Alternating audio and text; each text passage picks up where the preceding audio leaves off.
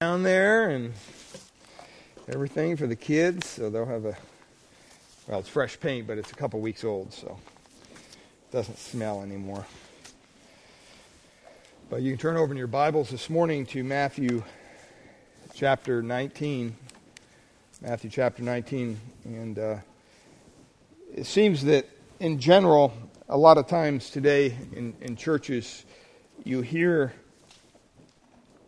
that it's been made relatively simple the process of coming to the Lord. Uh, you walk an aisle, you raise your hand when no one's looking, maybe you sign a card. Um, and when you do those things, apparently you're welcomed in to the kingdom. Many people today would say, well, that's how easy it should be. It should be easy for people to come to Christ. Well, it is and it isn't.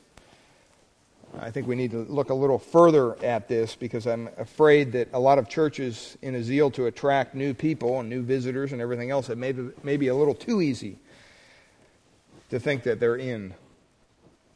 Um, and in doing so, they've really abandoned some basic principles of discipleship that our Lord taught and established. And one of them we see right here in Matthew chapter 19, uh, verses 16 to 30. When Jesus walked on earth, you remember, if we've been perusing our way through the Gospel of Matthew, we've seen that he expected those who follow him to take it seriously.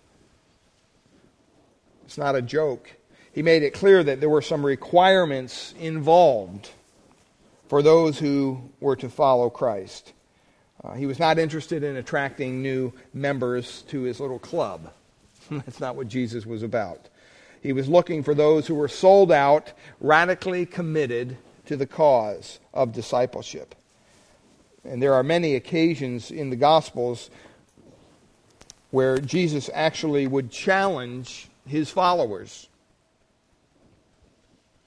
And he would challenge them to understand that this is a serious calling that he places on one's life. It's not something that's half hearted, it's not a weak need commitment.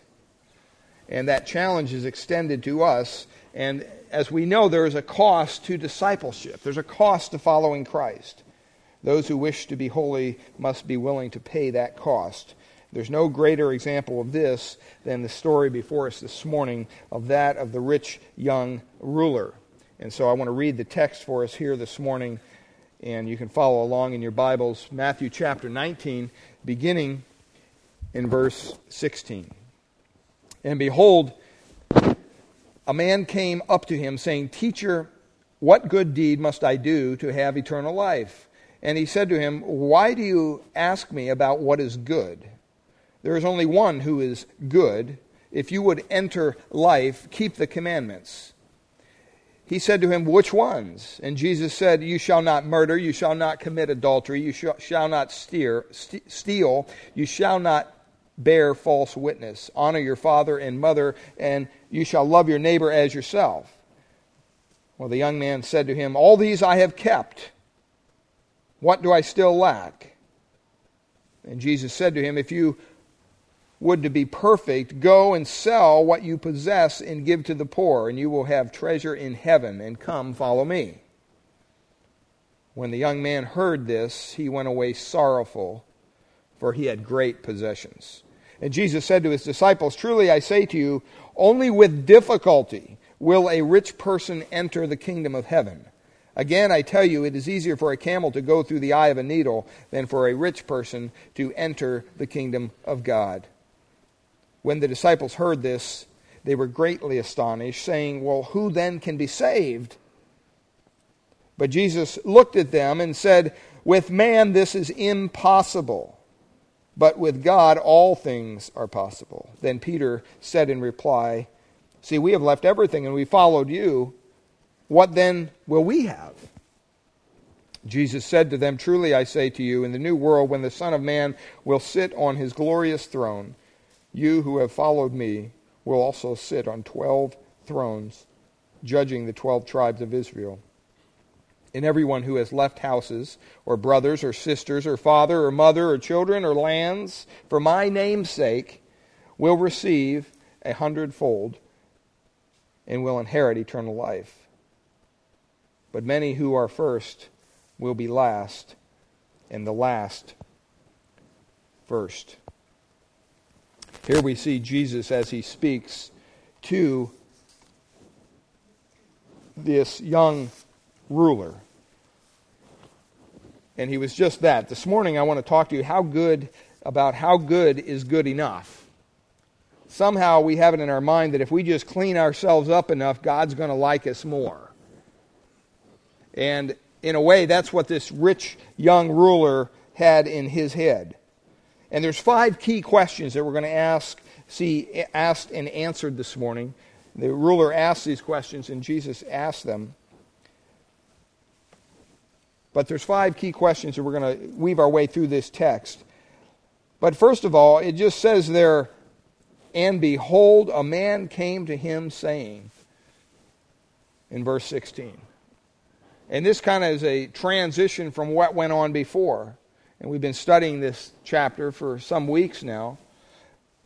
But here, this man came up to Christ himself and said to him, Pose this question. He was a ruler, probably a young man, which is kind of unusual to be a ruler in the local synagogue. He was also rich, so that's probably why he was a ruler, because in their culture they thought the more money you had, the more spiritual you were, because they designated riches as the blessing of God. And so if you were very rich, you were looked upon as very spiritual, very religious. And so Jesus has to speak to him concerning his riches in verses 19 to 26. And he addresses this ruler here. And we notice that this guy was seeking, a man came up to him. He was seeking. I don't know if you've ever had this opportunity when someone comes to you as a Christian and says, How do I get saved? How do I come to know the Lord? What's in it? How do, how do I do this? I'm not sure. If you're a Christian and somebody asks you that question, boy, it seems like they meandered around all the obstacles that usually people have. You know, well, how do you know there's a God? Well, what about evolution? And how can we trust the Bible and all? And they go right to the point. How can I be saved? It doesn't happen often, but it does happen. Well, this man was a young man he was obviously religious, and he wanted to know what to do to have eternal life. Eternal life speaks of salvation, life with God in the hereafter. He calls Jesus teacher. You see that there? A lot of people think Jesus was a good teacher. A lot of people think that he was a good man, he was a good moral man. But they stop when you ask them, Well, do you want this good moral teacher to be Lord of your life. Well, I don't know about that. But here, this, this young man speaks to Jesus. He's seeking. He's seeking out spiritual insight, spiritual wisdom, and he goes to Christ because that's what Christ's reputation was. His reputation was one of having the answers for spiritual needs. Sometimes I wonder do people seek us out when they have questions concerning their spirituality? Do they look at us as someone who has answers for their spiritual needs?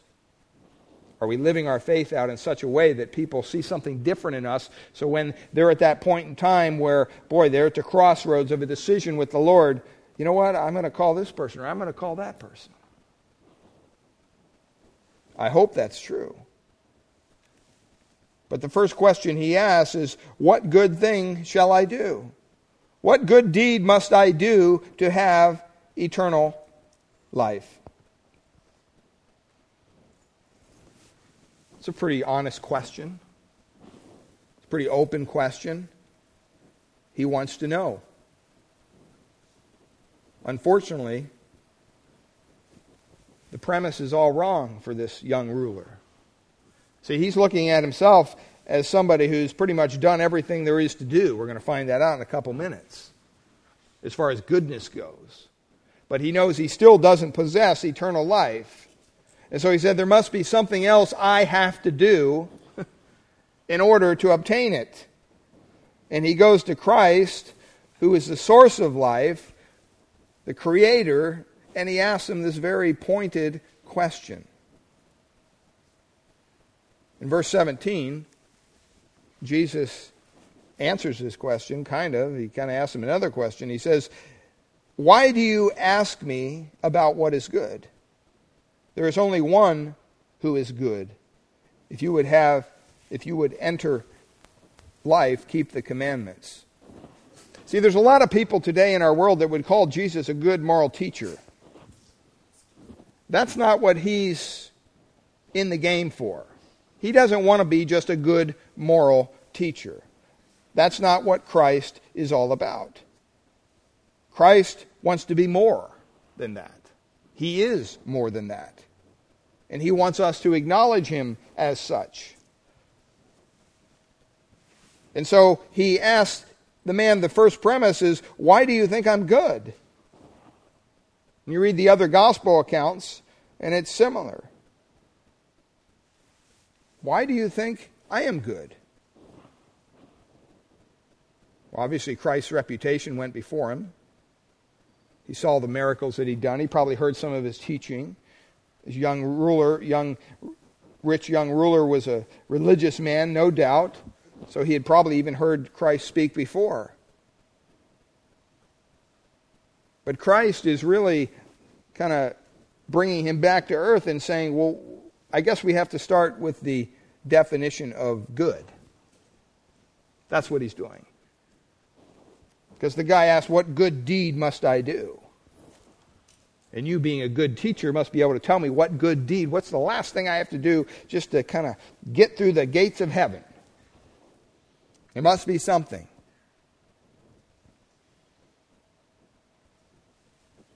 And he answers him and he says, You know what? If you want to enter life, eternal life, keep the commandments. Now you have to understand, in their culture, the, the Jewish system, they, they had taken the law of God and they turned it into 600 and some odd different rules and regulations. It wasn't just, you know, the top 10 commandments that they were to keep. They had all sorts of nuances of those commandments and certain rules and regulations and, and all sorts of stuff. They, and they, they made the law of God really a, a burden on the people. Rather than just keep the law, they took it and they, they warped it. And the religious leaders of Jesus' day took the law of God and they turned it into something that they thought they could accomplish. So their mindset was very much a doing good deeds oriented kind of a society. And so when Jesus says, Why do you ask me about what is good? Just keep the commandments. It's kind of clear. And that's why the man comes back and he says, Well, which one? Second question. I mean, our religious leaders tell us there's 600 and some odd different commandments. You want me to keep all of them? He wants to know. He wants to clearly understand how he can have everlasting, eternal life. Look over at Galatians with me, chapter 3, verse 24.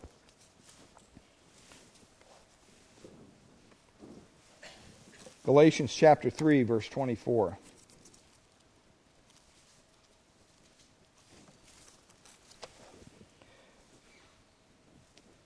It says, So then the law was our guardian until Christ came in order that we might be justified by what? Faith.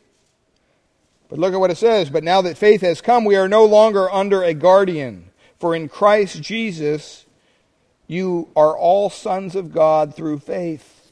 For as many as you were baptized into Christ, having put on Christ, there's neither Jew nor Greek, slave nor free, male nor female. You are all one in Christ Jesus. And if you are Christ, then you are Abraham's offspring, heirs according to the promise.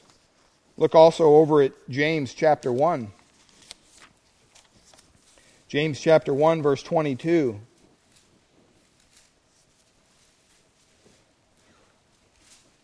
It says in James 1:22, "But be doers of the word and not hearers only, deceiving yourselves. For if anyone is a hearer of the word and not a doer, he is like a man who looks intently at his natural face in the mirror. For he looks at himself and goes away and at once forgets what it was like. But the one who looks into the perfect law, the law of liberty, and perseveres, being no hearer who forgets, but a doer who acts, he will be blessed in his doing. This young man had a wrong view of how to get eternal life. First, he said, What good thing must I do? And then he says, Well, what commandments do you want me to keep? Do you understand that the law was given for us not to keep the law? God gave us the commandments, gave them to Moses, not to show us, okay, here's the 10 steps to heaven. That's not what God gave us the law for. He gave us the law to show us our inability to keep the law. He gave us the law so that we would come to the end of ourselves and we look at the law of God and we go, who could do this? And the answer is nobody. That's why you need grace. That's why you need faith. That's why you need a Savior who died in your place. So, which commandments? Well, the answer really could have been keep all of them. But Jesus wasn't mean. He was polite. He was courteous. He had compassion on this man. I think it's Mark that tells us that he loved this man, even though he wasn't one of his followers. He loved him. And so Jesus answers the question in verse 18. Which ones? I'll tell you which ones. You shall not murder. You shall not commit adultery. You shall not steal. You notice all these have to do with another human being. You shall not bear false witness. Honor your father and your mother, and you shall love your neighbor as yourself. They're all on the horizontal plane. Some of the commandments deal with the vertical plane. Shouldn't take the name of the Lord in vain. Love the Lord your God with all your heart. All those. No, he, he pointed this young ruler to the horizontal. How are you treating your fellow man? Being a religious man, he probably lived a somewhat religious life and helped those around him. And it says in verse 20 the young man said to him, All these I have kept. One translation says, Since my birth. What do I still lack? In other words, look, I've tried this. I've done all these things. I treat everybody great. But I still understand that I don't have eternal life. What do I still lack? That's what he wants to know. It's odd sometimes in life when you are in a situation where you're lacking something. I was putting together some furniture downstairs yesterday and got one almost all together. And I just kind of start putting the stuff together, you know. And then you kind of you get stuck, then you look at the directions. Well, I realized the little box in the directions things you need to complete this task. Well, I had most of my tools, I wasn't worried. But the one thing I was lacking missing, I was lacking glue, and it called for glue. So I frantically ran around downstairs and found some wood glue. All right, we're okay. Continued on. Rather than look at the box and say, what else do I need? Maybe I should just stop here now. Got almost done, and all I needed a square, a big metal square to make sure the thing was, was square before I put the backing on it. Didn't have that. Actually, I had to go home to get that. You know, whether it's a tool in your trade or whether it's, it's wisdom or whether it's finances or whether it's relationships, we're all lacking at some point in our life. We all come up lacking something. And this guy here, he had everything. He, he was a religious leader. He had the respect of the community, obviously, because he treated everybody nice, because he said he's done all these things. Treats his mom and dad, honors them, treats his neighbor as himself, all these things. He's rich. He, he basically had everything going for him. But he understood that there was still something missing. There's still something missing. I remember growing up in a religious home and going to Mass every week and during the altar boy and doing the whole thing catechism, Saturday mornings, and, you know, 18 years of my life. Came a point in my, my life where I, I thought, okay, I'm pretty religious, but there's something still missing here, and I don't know what it is. Just don't know what it is jumping through all the hoops, doing everything they ask you to do, confirmation, baptism, the whole thing. One point, the priesthood even popped into my brain. I thought, you know, there's something missing here. It's not a good place to be in life when you're, when you're lacking something and you can't put your finger on it. It's one thing to be able to lack something and know what it is and go get it, but this poor individual had everything at his disposal, and yet he was still lacking something. And Jesus said to him in verse 21 If you're perfect, if you want to be complete, if you want to be totally perfect, since you do all this other stuff, great. You said you kept all these things. There's something standing in your way. Go and sell all that you possess and give to the poor. and you will have treasure in heaven, and come follow me. Was that an honest answer from Christ? I think it was. See, it doesn't matter what it is in our life, but when things stand in the way between us and Christ, when there's something blocking our relationship with the Lord, That's something that he wants to do away with. Doesn't matter what it is. It could be a good thing, it could be a bad thing.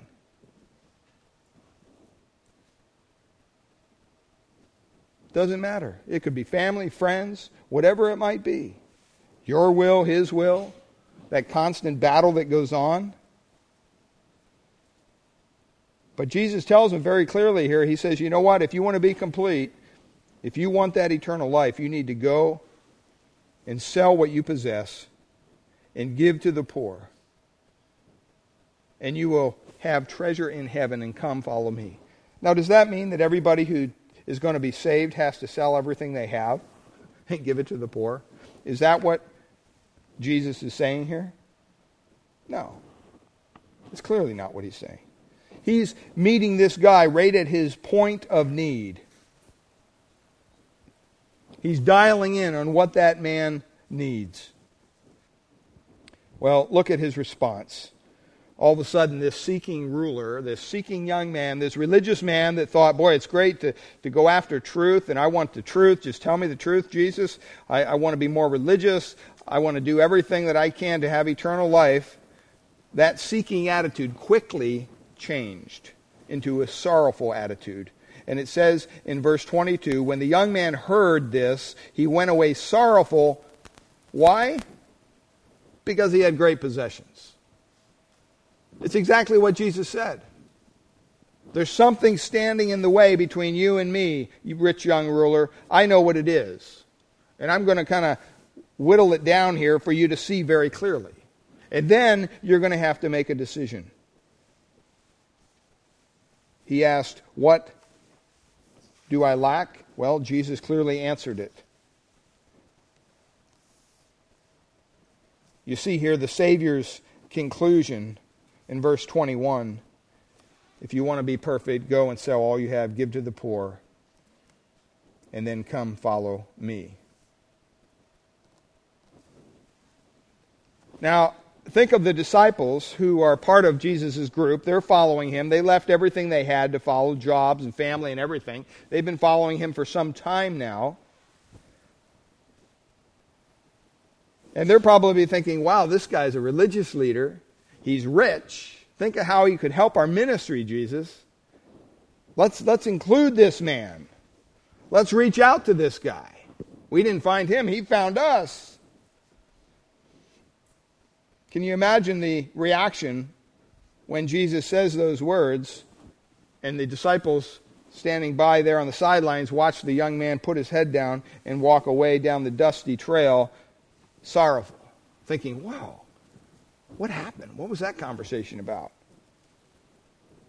Well, then we see not only does Jesus have to speak to this rich young ruler, but he has to speak to his disciples, as very often is the case, to clarify some things. And the disciples, and Jesus said to his disciples in verse 23 Truly I say to you, only with difficulty will a rich man enter the kingdom of heaven. Only with difficulty. Why is that? Why is that, Jesus? Why what do you mean? In their mind, they're thinking riches means blessing of God. So the more money you had, the more riches you had, then you were being blessed of God more than anyone else. Surely you would have eternal life. But Jesus said, no, that's not true. Riches can be the blessing of God, but it can also be a curse. For many people, it's a curse. There are a lot of people in the world, beloved, that have money coming out their ears. And you know what? At the end of the day, when they lay their head on their $10,000 pillow in their multi million dollar mansion, they're coming up short. They're saying, man, what am I still lacking? There's still something wrong here. I got all this stuff. I've been very successful. I've been blessed. But there's still something missing. They're coming to the same conclusion this man came to. What do I lack? And Jesus points it out. And he says, You know what? It's going to be difficult for somebody like that to enter the kingdom of heaven. Why is that? Because they have too much holding them down here. See, if you're a poor person, if you don't have anything here, what are you praying for? Praying for the Lord to come back, right? You're praying you don't have to meet that rent check next month. Come on, God, come on. Come on back. That's what you're praying for. You're eager to be in the Lord's presence where all your needs are going to be met. But you know what? If you're a fat cat sitting on a couple billion dollars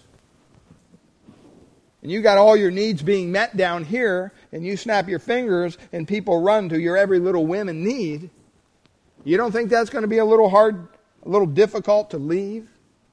I remember when one of the congressmen was going through his escapade a couple months ago, and I was watching a talk show, and they said, you know, a normal person caught in that situation kind of did some sordid things on the internet or whatever it was. The normal person would run and hide in shame. But this man can't seem to be in front of the cameras enough. He won't resign. He kept on having interview after interview, denying things and then admitting things, but you know, he just kept on going on. And I heard one talk show host say, you know, that just proves the addictive nature, and I thought he was going to say of of uh, you know sexual pornography or whatever, but he said that just proves the addictive nature of Washington politics. Here's a man who should be hiding under a rock. but he's fighting and clawing because he doesn't want to give up what he has in Washington. See, there's a lot of things that hold us here on this earth. And it can be not all bad things. Riches are not bad things. Jesus isn't saying you shouldn't be rich. If God blesses you with wealth, praise God.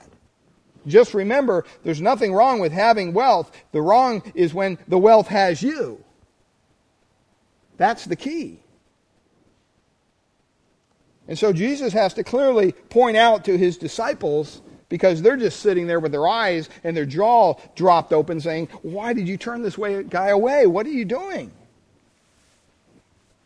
And he says, You know what? With difficulty, only with difficulty, will a rich person enter the kingdom of heaven. And he gives them an allegory in verse 24. Again, I tell you, it's easier for a camel to go through the eye of a needle than for a rich person to enter the kingdom of God. You can read different commentaries on this, and they say, well, that's referring to the gate, one of the gates in the wall, and it meant a smaller wall. It's, it's, it's irregardless of what your interpretation of that verse is, because I think the disciples got it right in their response, because they, they responded with stu- such astonishment at what Jesus just said they said, Who then can be saved? Who? Are you saying it's impossible for anybody to be saved, Jesus? It sure looks that way. Talking about a camel going through the eye of a needle? But look at what Jesus says to him in verse them in verse 26. But Jesus looked at them and he said, "With man this is what? Impossible." Hear that. With man this is impossible. What's impossible? Getting in to heaven. Being rich, trusting in something other than Christ and getting into heaven. That's what he's saying.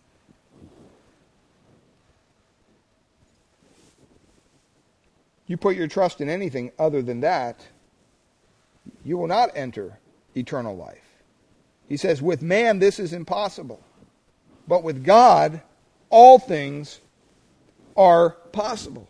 In other words, as hard as it is for a, a, wealthy man to leave his wealth behind and go to glory and live in submission to Christ the remainder of his time here on earth, that would be hard when you're used to an opulent lifestyle and you're used to doing your own thing. You know what it, you know what it comes down to? It comes down really to an issue of control.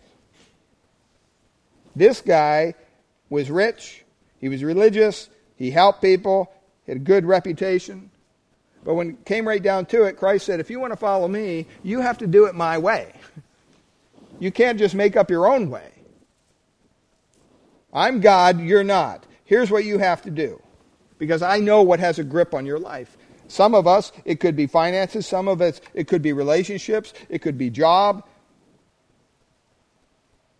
Whatever. When that has a hold on you and God tells you, you know what, you need to give that up. Right there, that's your point of decision. Are you going to yield to God and, and, and Christ and trust Him? Or are you going to continue to hold on and white knuckle it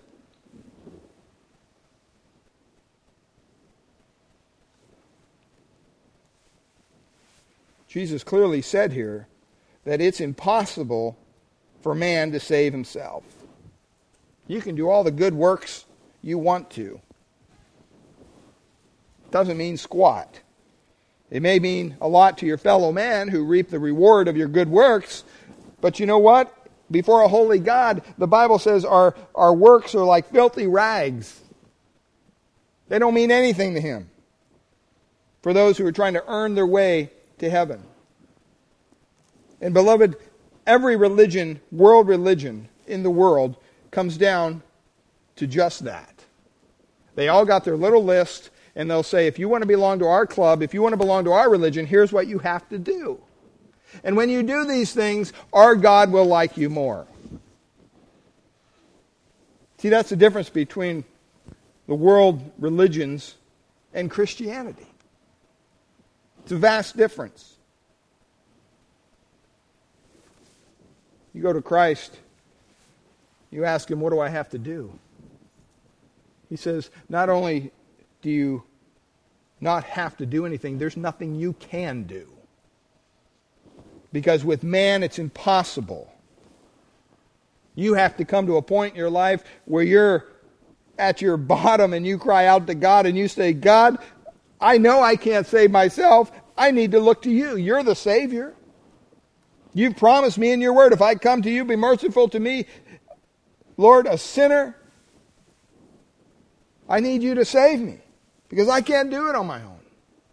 I'm tired of running this rat race. I'm tired of like a hamster on the wheel. You know, you just run, run, run, run, thinking that somehow it's going to get better. Somehow, eventually, it's going to slow down. It only slows down when you die, beloved. And then you realize, wow, okay, I lived my life, all of this, doing all this stuff, but you know what? I really didn't have my spiritual priorities in order. And now comes the judgment.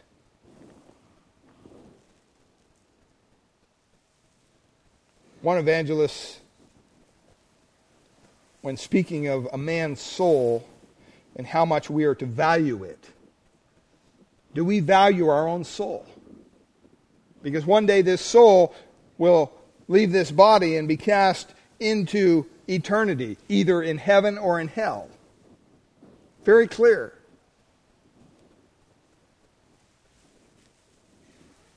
Those who don't value the soul say, I don't care, I'm just going to live my life here, move on. When I die, I die. Because they think it ends in the grave. It doesn't end in the grave, beloved. And this evangelist said so many people you know, if you ask them, hey, I'll give you a million dollars for your right eye, they wouldn't give it to you. How about two million? No. Three million? Five million? Come on, just give me your eye. I need it. Why? Why wouldn't you do that? You wouldn't give somebody your eye because you value your sight. I'll give you 10 million for both your eyes. Come on. Think all the money you'll have. Of course, you'll be blind the rest of your life, but you're not going to make that kind of swap. You're just not going to do it. Any sane, normal person wouldn't do it, and yet there's so many people out there that will swap their soul for something that stands between them and Christ. It could be riches, it could be whatever.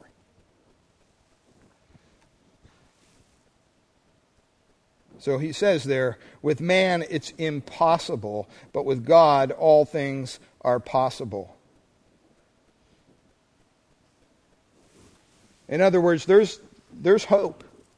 There's hope for somebody in this condition, but you know what? They have to turn to God. And they can only turn to God. They can't turn to themselves. They can't try to figure out, they can't try to work themselves out of it.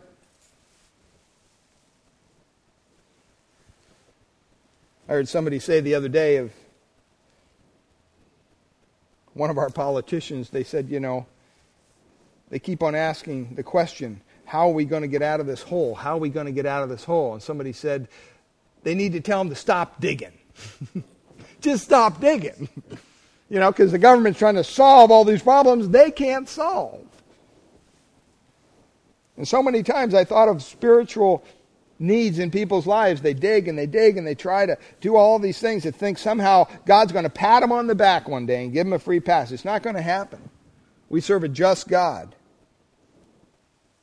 And believe me, if Christ didn't have to go to the cross, that was God's only son. If he didn't have to be born in, in, into a human body and suffer here on earth and die that cruel death on a cross, if there was another way, believe me, God would have figured it out. But there wasn't.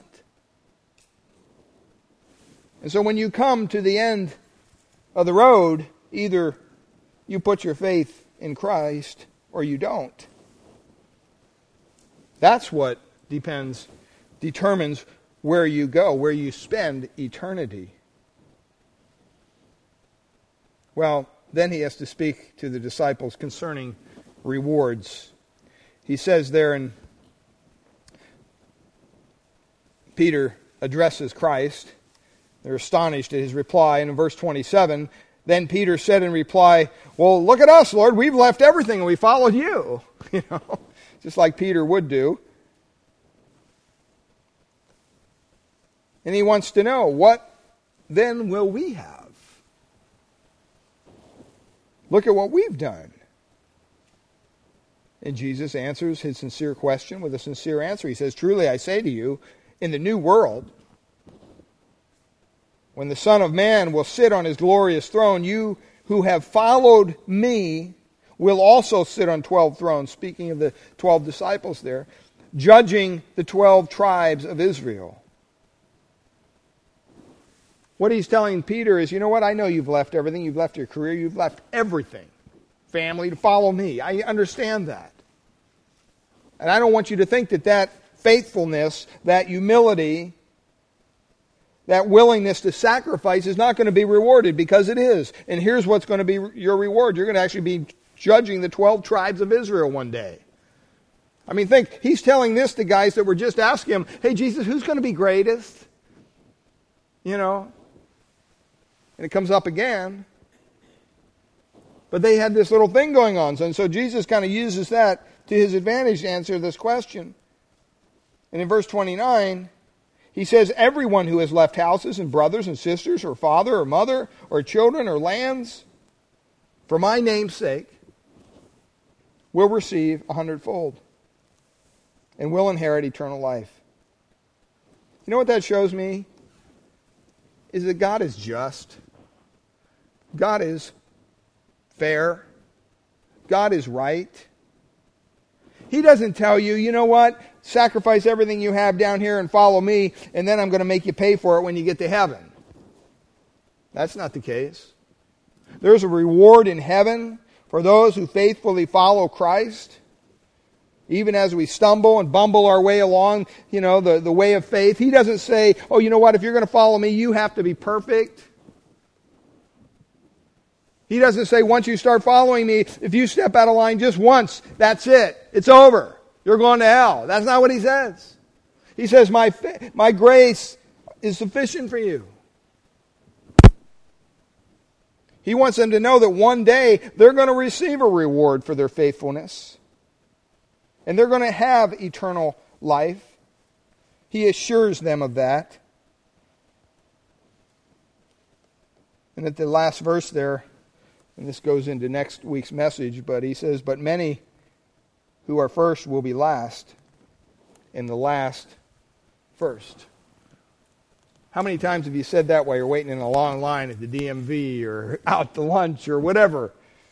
That verse pops in your, your mind. Well, here he's talking in a little different way. So Jesus confronts this rich young man with the truth, and the rich young man won't hear it, goes away sorrowful because he's unwilling to sacrifice his riches for the kingdom of God. And then he has to address his disciples. First, concerning wealthy people getting into heaven in this context, but it could be anything. Anything that stands in the way of you and Jesus has to be done away with. And then he talks to them about rewards. But I want to leave you with this. What does it take for you to be a disciple of Christ? I think this is very practical. What does it take for you to be a disciple of Christ? I think, first of all, you have to confront the truth about who Jesus Christ is. Stop hiding behind the curtain and come out and honestly assess who Christ is. Because if you can't come to terms with who Jesus Christ is, why would you follow him? That doesn't make any sense. See, Jesus doesn't say, Here, put a blindfold on and follow me. he doesn't say that. He's never said that to anybody. He did incredible works, he did miraculous things beyond even what he had to do. And he had hordes of people following him. Some of them confronted the truth about Jesus Christ, and some of them didn't. And that's what he does here with this rich young ruler. That's why he says, Who, who are you calling good? He doesn't just sit there and say, Oh, yeah, tell me I'm good. Tell me I'm good.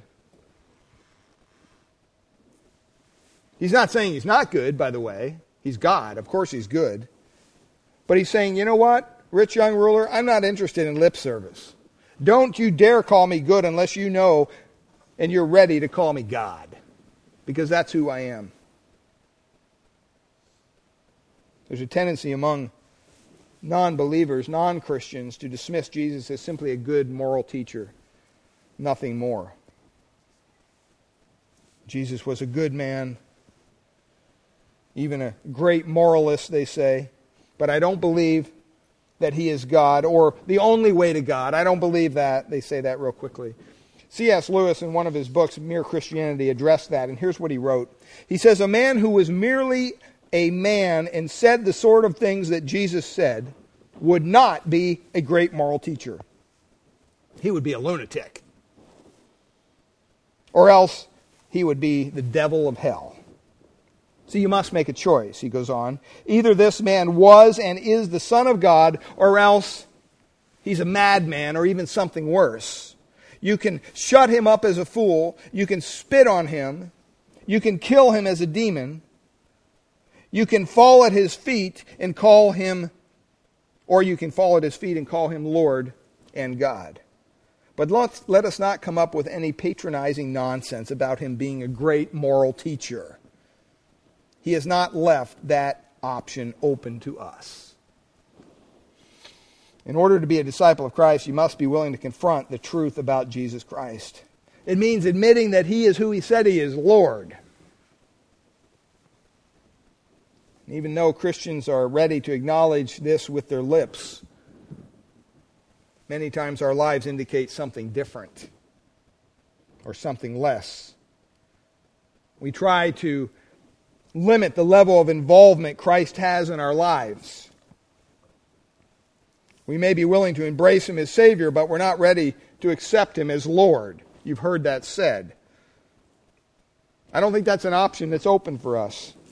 You can't experience Christ as Savior unless you're willing to acknowledge Him as Lord. It goes together. Many people have said Jesus must be Lord of all, or He's not Lord at all. What's it mean to accept Jesus as Lord? It means that you're willing to submit to His cause, not yours. It means that you're willing to commit yourselves to His obedience, to obeying what He says. That's why He points them to the law. He says, hey, keep these commandments.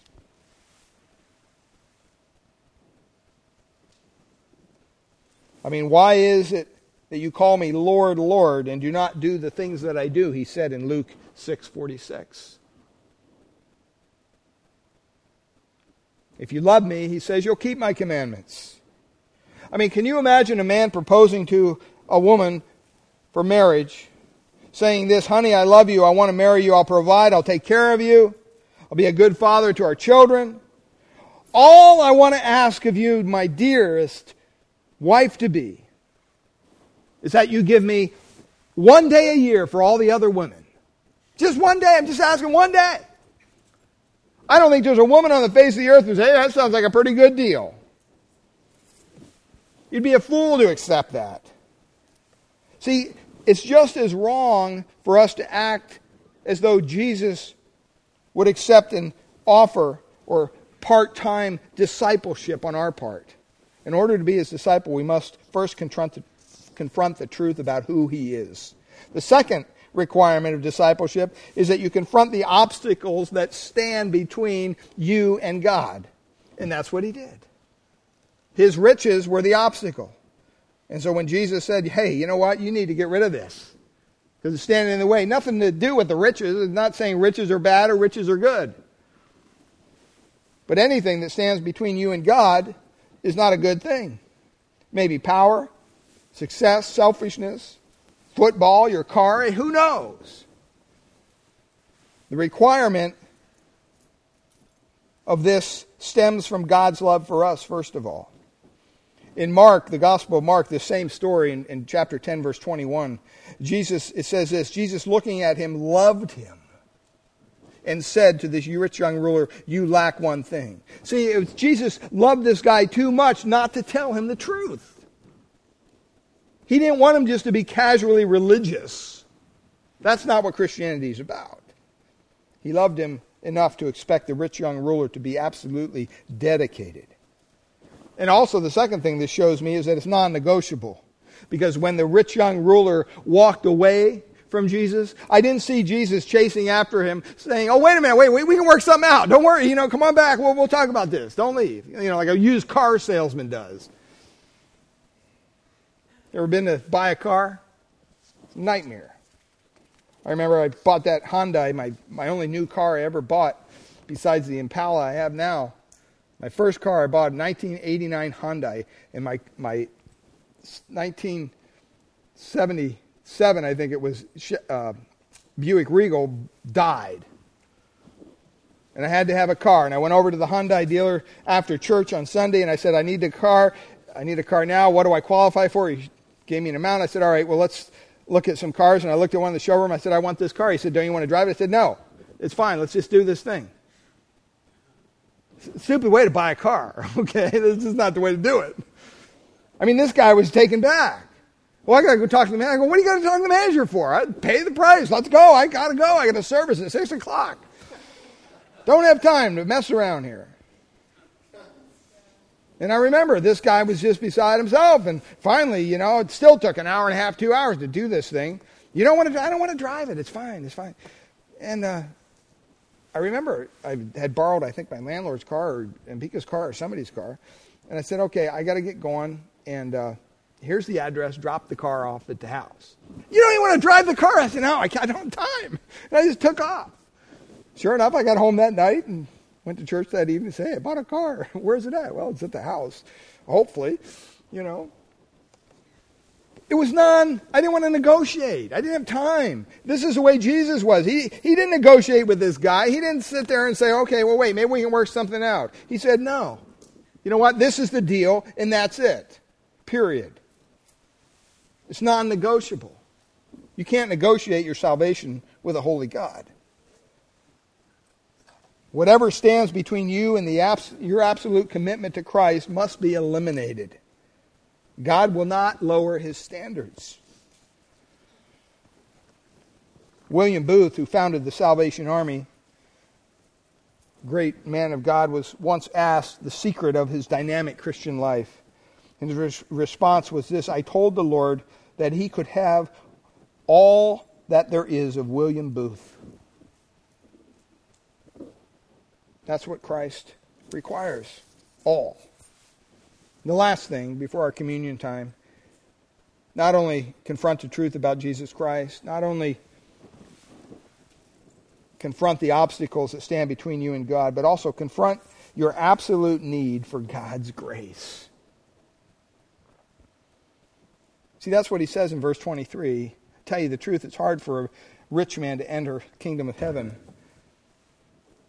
Again, I tell you, it's easier for a camel to go through the eye of a needle than for a rich man to enter the kingdom of heaven.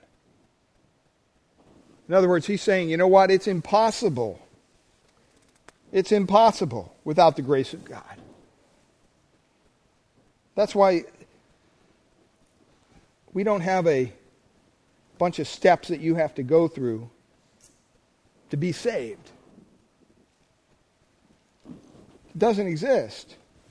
God has to work in your heart. God has to call you. God has to save you. Because with man, it's impossible. It's not about praying a prayer. It's not about signing a card. It's not about raising your hand or walking down an aisle. It's about basically committing yourself to Christ. Cute little story about a man who died and went to heaven when he got to the pearly gates St. Peter, told him his life would be reviewed and his good deeds would be added up. And he had to earn a thousand points to get into heaven. And the man said, Oh, that's going to be easy. And you think so? Yeah, I think so. I taught Sunday school for every, every Sunday for 40 years, junior high. Peter said, All right, that's worth one point. And kind of stepped back little surprised. He said, Well, I was a faithful and loving husband, as well as a dedicated and nurturing father. Peter looked at him and said, That's one more point. Got two. Man was becoming increasingly concerned. He said, Well, I, I tithe on my income. Peter said, All right, that's one point. Now the man was a little worried. He said, You know what? I'm a deacon at the church, a faithful deacon. I've even served on the church board. Peter looked at him, winked his eye and said, that, That'll get you half point. the man had gone through his entire list of every good thing he had ever done, and he came up with 12 points. That was it. Finally, in exasperation, he looked at St. Peter and he said, You know what? I give up. The only way a guy could get in here is by the grace of God. Peter turned to him and said, You know what? That's worth a thousand points, my friend. Welcome in. See, we can't allow ourselves to believe for one moment that we're worthy of the goodness and mercy that God has bestowed on us. We sang that song earlier. Our hope is built on nothing less, nothing less than Jesus' blood and righteousness. The requirements for discipleship are tough, beloved. In fact, you could honestly say they're more than you can possibly pay. And without the grace of God giving you strength day by day, you're never going to make it. Remember this little song by Bill Gaither something beautiful, something good. All my confusion he understood. All I had to offer him was brokenness and strife. But he made something beautiful of my life. Our lives are nothing more to God than brokenness and strife. But it's wonderful that God's grace has the ability to take our weakness, to take our pride, to take our sin, and when we bring it to the cross, when we bring it to the Savior, He's able to develop us into strong followers of Christ, strong disciples. Let's close in a word of prayer. Father, we thank you for your word. Thank you for this illustration of this young ruler who thought that he had done everything to earn his salvation. And yet, in the end, says that he went away sorrowful. Lord, the cost of discipleship is great. Bottom line, we have to do things your way. We have to understand that you set the standard, not us. You set the pace, not us. You make the rules, not us. We must be willing to do things God's way.